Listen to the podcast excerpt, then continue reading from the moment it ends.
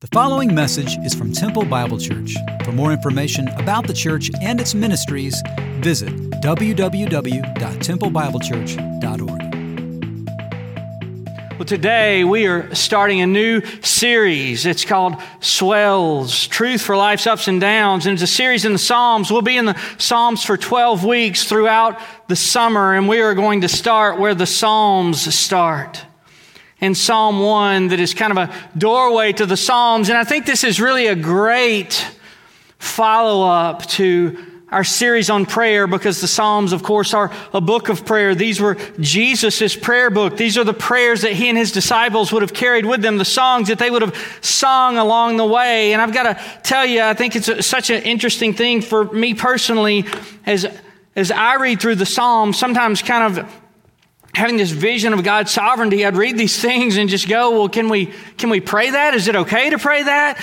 Is it all right to pray that? And it's God's word. And certainly Jews a thousand years to 700 years before the birth of Christ would have had a better understanding of God's sovereignty than most of us do today. And they cried out to God. They sang songs of praise to God. They cried out in lament to God. They prayed for healing from God. They prayed for restoration and provision from God. They gave thanks to God for His goodness and for His deliverance. And so we are going to do that, and we're going to use Psalm 1 as kind of a doorway into the Psalms. And we're going to start with the first verse of Psalms. Let's just read the chapter. Blessed is the man who walks not in the counsel of the wicked nor stands in the way of sinners, nor sits in the seat of scoffers. But his delight is in the law of the Lord. And on his law he meditates day and night. He is like a tree planted by streams of water. It yields its fruit in season, and its leaf does not wither. And all that he does, he prospers. The wicked are not so but are like chaff that the wind drives away. Therefore, the wicked will not stand in judgment, nor sinners in the congregation of the righteous. For the Lord knows the way of the righteous, but the way of the wicked will perish. Praise be to God. This book and this chapter start with this word, blessed. Blessed, it's the Hebrew word ashrei, which really just means happy. It's this full and rich happiness that is brought about by the unmerited favor of God that's resting in God. Blessed is the man, happy is the man. 2019 ended and we were doing what we do at a new year. It's the time of hope we're all sort of looking for this utopia, this society where everything flourishes the right way. While we may not agree on what utopia is, everybody wants it, and there are as many versions of utopia as there are ideas about pineapple on pizza, but perhaps it was coming in 2020. Perhaps the style that I love will be in style. The fashion that makes me look good will work this year. That's something, as you know, I worry a lot about. Maybe the team I want will win. Maybe the Messiah, I mean, candidate I'm going to vote for will come into power. Maybe I'll take the right vacation. Maybe I'll get the right promotion. Maybe I'll find the right love, someone to give me devotion. Then this tiny little organism came into our world. Well, utopia didn't come. We've got COVID and economic fallout and a hundred thousand plus dead in our own nation, many more across the world. Abuse of power and privilege that leads to death, violent response to abuse of power and privilege that leads to death. We all want utopia, but we don't have it. Author Lyman Sargent remarks socialist, capitalist, anarchist, ecological, feminist, patriarchal, egalitarian, hierarchical, racist, left wing, right wing, reformist, nudist, free love, nuclear family, gay, lesbian, and many more utopias are dreamed of. Utopia's nature, though, he says, is inherently contradictory because societies are not homogenous. And have desires which conflict with one another and therefore cannot simultaneously be satisfied. See, all these people, all of us, longing for their various utopias, do agree on one thing that utopia is not what we live in. See, we live in a dystopia. The world is broken. I read this morning, Jackie Hill Perry made this statement Adam couldn't have imagined all that would have happened from that one little bite. And yet, in the midst of this brokenness, see, the world was broken when the Psalms were written, and it was no less broken than it is today. And God describes a man, and yes, a people, as this man is part of this assembly who are happy, joyful, experiencing the unmerited favor of God, love for God, and love for one another in the midst of a broken world. See, some would say that right now we're in a time of brokenness like the world has never known, but I'm going to tell you today that we're in a time of brokenness like the world has always known.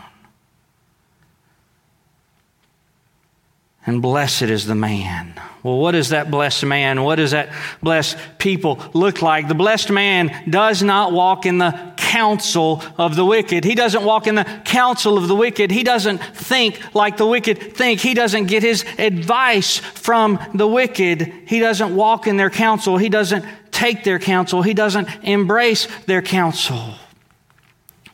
He doesn't stand in the way of sinners. He doesn't walk the way sinners walk. His life looks different. The people of God's life looks different. We are set apart. We're sanctified. We're uniquely different from the world in that we are seeking to love God and love people in ways that the world has never known. It's this surrender to Jesus and this united community that loves beyond lines of race or politic or nationalism. We love one another, and then we are living sacrificially for the sake of one another, considering one another more important than ourselves, not standing in the way of sinners the selfish way. And then the blessed man is the one who does not sit in the seat of scoffers, those who would mock God, mock his ways, mock his people. When the psalmist describes this blessed man, he's describing three realms of life. He doesn't walk in it. It's the realm of thinking, the realm of behaving, the realm of belonging, who does not walk in the counsel of the wicked, who doesn't think the way they think, who doesn't stand in the way of sinners, who doesn't behave the way they behave because life has been transformed, and who does not sit in the seat of scoffers. He doesn't belong to this group that is cynical about God and his ways. See, Derek Kidner, commentator on the Psalms, says that the wicked, the sinner, and the scoffer describes how people are conformed to the image of the world in three different ways. Those who walk in the counsel of the wicked are accepting the world's advice. Those who stand in the way of the sinners are are being party to its ways. And those who sit in the seat of the scoffer, they adopt the most fatal of its attitudes. He says, For the scoffers, if not the most scandalous of sinners, are the farthest from repentance. The blessed man doesn't walk in the counsel of the wicked. The blessed man doesn't stand in the way of the sinners, and the blessed man doesn't sit in the seat of the scoffers. C.S. Lewis described this reality that so many people try to find happiness apart from Jesus Christ and they get frustrated because that happiness or that blessing apart from Christ doesn't exist. But his delight is in the law of the Lord. His delight is in the law of God. He delights in the law of God. Now, when the psalmist wrote this, what he would have meant by law, scholars might, might delineate between some nuance, but they would say perhaps it's the Ten Commandments, perhaps it's Deuteronomy 12 through 28, but most probably it's the first five books of the Old Testament. His delight is in the law, the Torah, the law of God. For us today, that would be all the scripture, that we would delight in the Word of God, that we would love the Word of God because it's been written on our hearts. He delights in the law of God and he meditates on the law of God, and his meditation is both day and night, all the time. So the blessed person is the person who belongs to God. It's not just one person, it's a people whose attention and whose affection are directed toward the God who made the world. And this really, really matters because I'm going to tell you this as we begin the Psalm series. And after Psalms, we'll go through 1 Corinthians and we'll tell you this then that the most valuable thing in your world is what you worship. The thing that's most valuable to you, maybe not what you say is most valuable to you, but the thing that's most valuable to you, that's actually what you worship. It's the thing that you delight in above all else. It's the thing that captures your sharpest attention. It's the thing that captures your deepest affection. That's what you worship, and that's what I worship. And so, if the thing that captures my sharpest attention and my deepest affection is not Jesus Christ, then I'm worshiping an idol. That's what I worship. See, the object of our worship is the thing that satisfies us the most. And if it's not Jesus, we won't be satisfied. Ligon Duncan explains it this way. He says, if you're ultimately wanting peace, you won't ultimately get peace. And if you're ultimately wanting joy, you won't ultimately get joy. And if you're ultimately wanting rest, you won't ultimately get rest. And if you're ultimately wanting belonging, you won't ultimately get belonging. And if you're ultimately wanting security, you won't ultimately get security. But, but if you're ultimately wanting Jesus, if you're ultimately seeking first His kingdom and His righteousness, then all these things in Him you'll find peace and joy and rest and belonging and security. His delight is in the law of the Lord, and on his law he meditates both day and night. See, we cannot delight in one whose word we do not know. And if you ultimately, if I ultimately, if we as the people of God ultimately are delighting in God's word, we will love his truth will love his truth. But most people, even most people who know Christ, and here's an area where just honestly, we probably all need to repent. At best, most of the time, we embrace half the word. And it tends to be kind of the half or the portion of the word that matches our dreams for the world. See, if the scripture isn't pushing on you, and if it's not pushing on me in some way, then we really may need to ask ourselves if we're giving it an honest reading. We just might need to ask ourselves, am I giving it an honest reading? Because it ought to be pushing on us every day. His delight is in the law of the Lord. And on that law, he meditates day and night. See, meditation on the law of the Lord, on the Word of God, is different than Eastern meditation, but maybe not the way you think.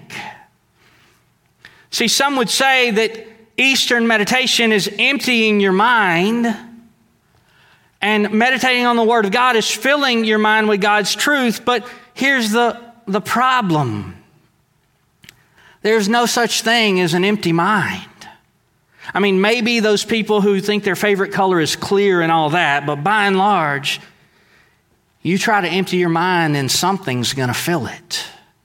And usually that demonic something is ourselves. And really, that's the aim of Eastern meditation that you would have this consciousness of yourself, that you would just think about yourself, that you would just be considering yourself and putting yourself before God and putting yourself before others. Like we need that We've got Instagram if we want to think about ourselves all the time.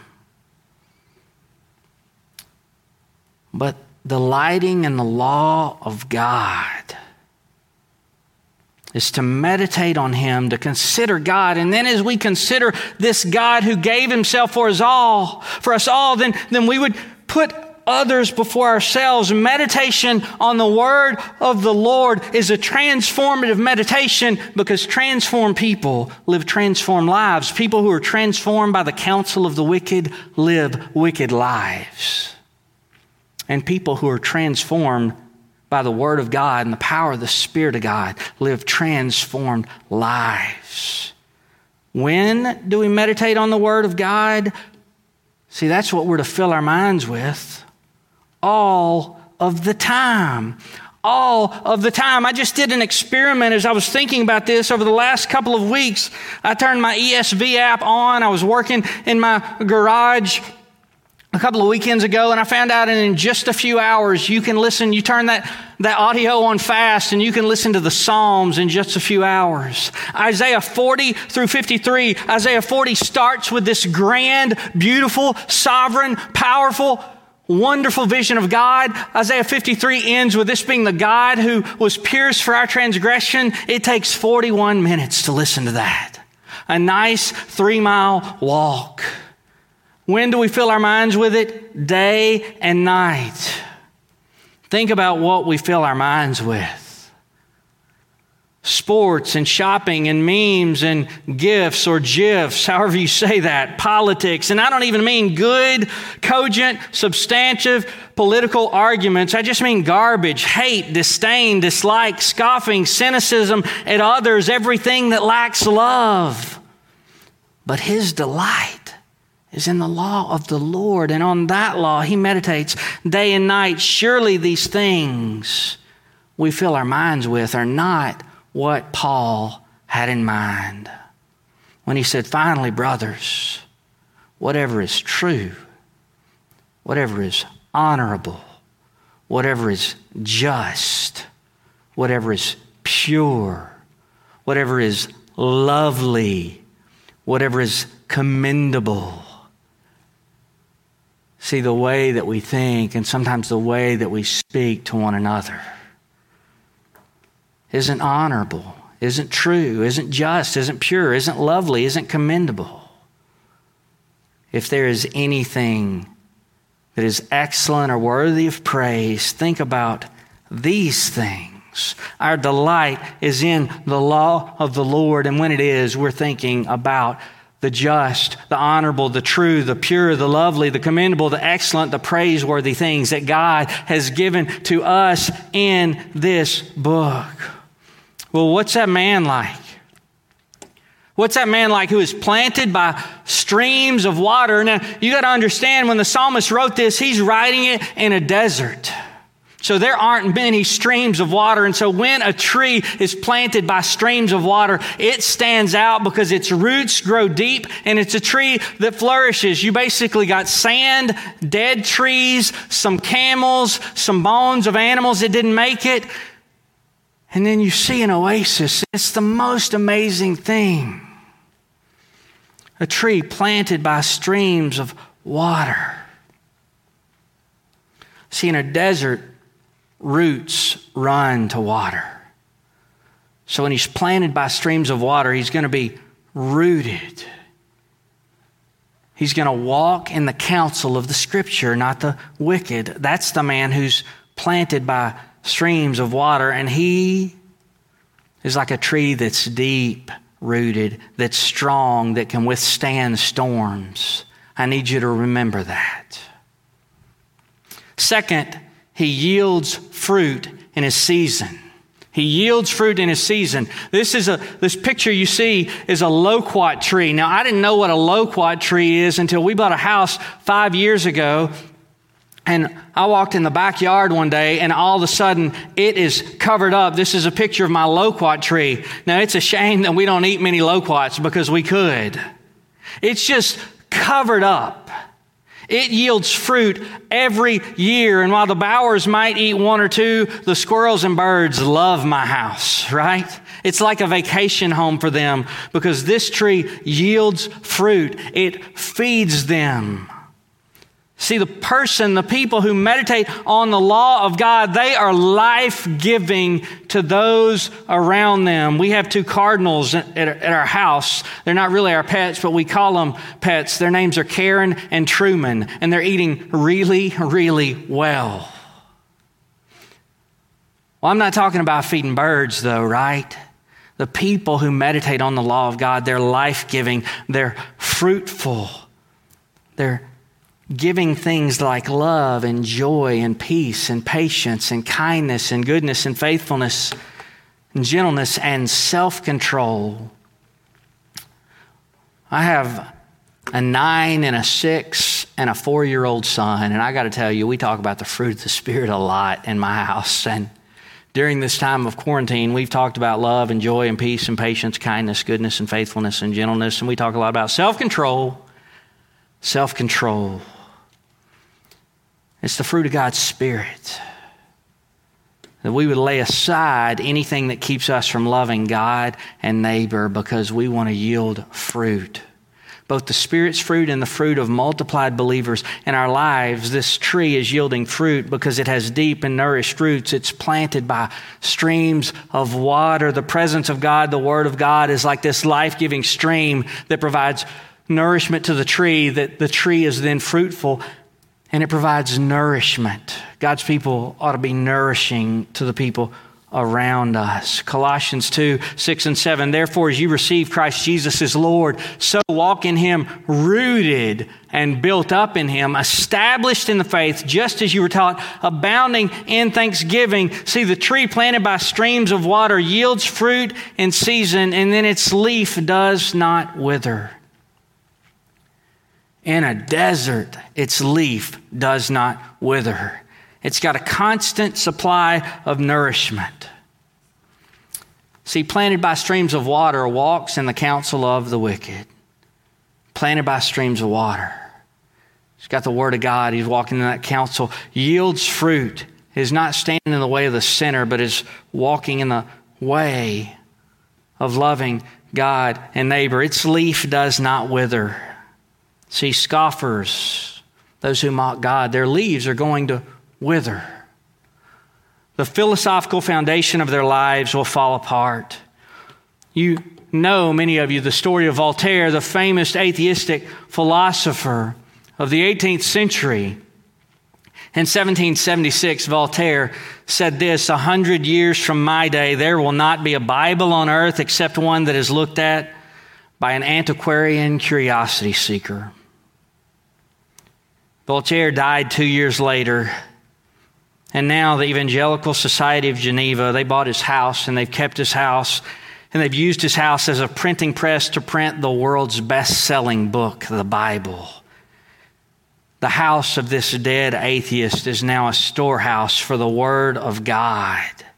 See, in the wilderness of the world, in the desert of the world, only the wonders of the Word of God that point us to Jesus Christ will satisfy our parched desires, the deepest longings, the deepest pains, the deepest strugglings, the deepest wrestlings, the deepest sins we fight against can only be fought against by the Word of God.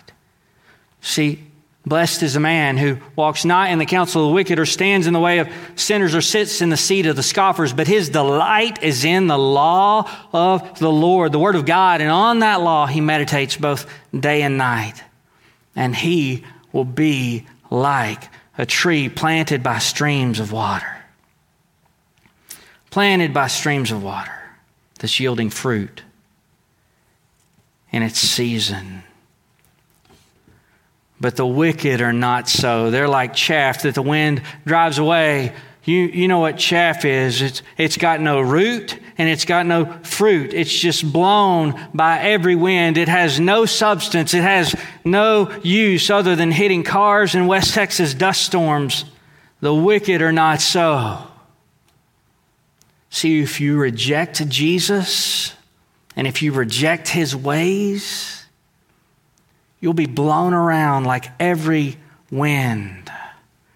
They're like chaff that the wind drives away. Therefore, the wicked will not stand in the judgment, nor sinners in the congregation of the righteous. In 1987, October 15th, in England, a storm came that destroyed the place. There was a hurricane that was going to come. It was a non-tropical hurricane, and it was coming to England October 4th, or October 15th and October 16th. And the farmers' weather guide, the farmers' forecast said there's this great storm coming, but a noted and famous meteorologist said this is a false alarm. It's not going to happen. But it happened. 275,000 trees in London and the surrounding areas were blown down. 15 million trees in England were blown over. And if you can see this picture well, one thing you'll notice is that these trees aren't broken, they're uprooted. They couldn't stand when the wind blew. So if you study and find out why did all the trees blow over? Well, if you've ever been to the British Isles, they're so green, they're so lush, they're so beautiful. And people have reasoned that the soil is actually so rich that the roots don't grow very deep. The soil is actually so rich that the roots don't grow very deep. And as I read about that, I thought about the world that we live in, and we've got everything at our disposal, even when it comes to the church. We got Chandler, and we got Piper, and we got Bauckham. We don't really need the local church. And what this has turned into is consumer Christianity. But I hope this season has shown us how much we need one another. See, consumer Christianity just doesn't have deep roots. It's not rooted and grounded in love. And so any strong wind just blows it over. The wicked are not so. They're like chaff that the wind drives away. Therefore, the wicked will not stand in the judgment, nor sinners in the congregation of the righteous. And by the way, I'm, I'm great with Chandler and Piper and Bauckham. They've all helped me tremendously as they've helped many of you. My small group's just gone through this Chandler series. It was wonderful. But it's no substitute for us as the people of God, diving in the Word of God personally and corporately so that we can grow deep, deep roots. That's to say, we can be rooted in Jesus. See, if you're wicked, you won't stand. The wicked will not stand. Blessed is the man who walks not in the counsel of the wicked, because the wicked will not stand in judgment. Blessed is the man who does not stand in the path of sinners, because sinner, sinners will not stand in the congregation of the righteous. And we're all sinners. We need Jesus to make us be able to stand as part of his people. Your thinking and your life will blow away like chaff. Your self interested kingdom will blow away and be forgotten. The foundationless philosophy of wickedness will fail. But the Lord knows the way of the righteous.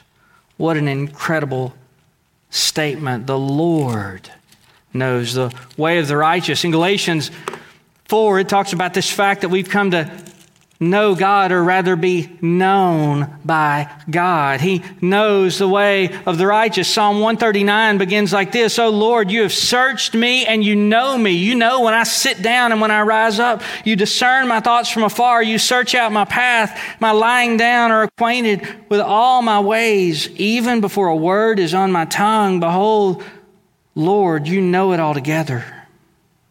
You hem me in behind and before. You lay your hand upon me. Such knowledge is too wonderful for me.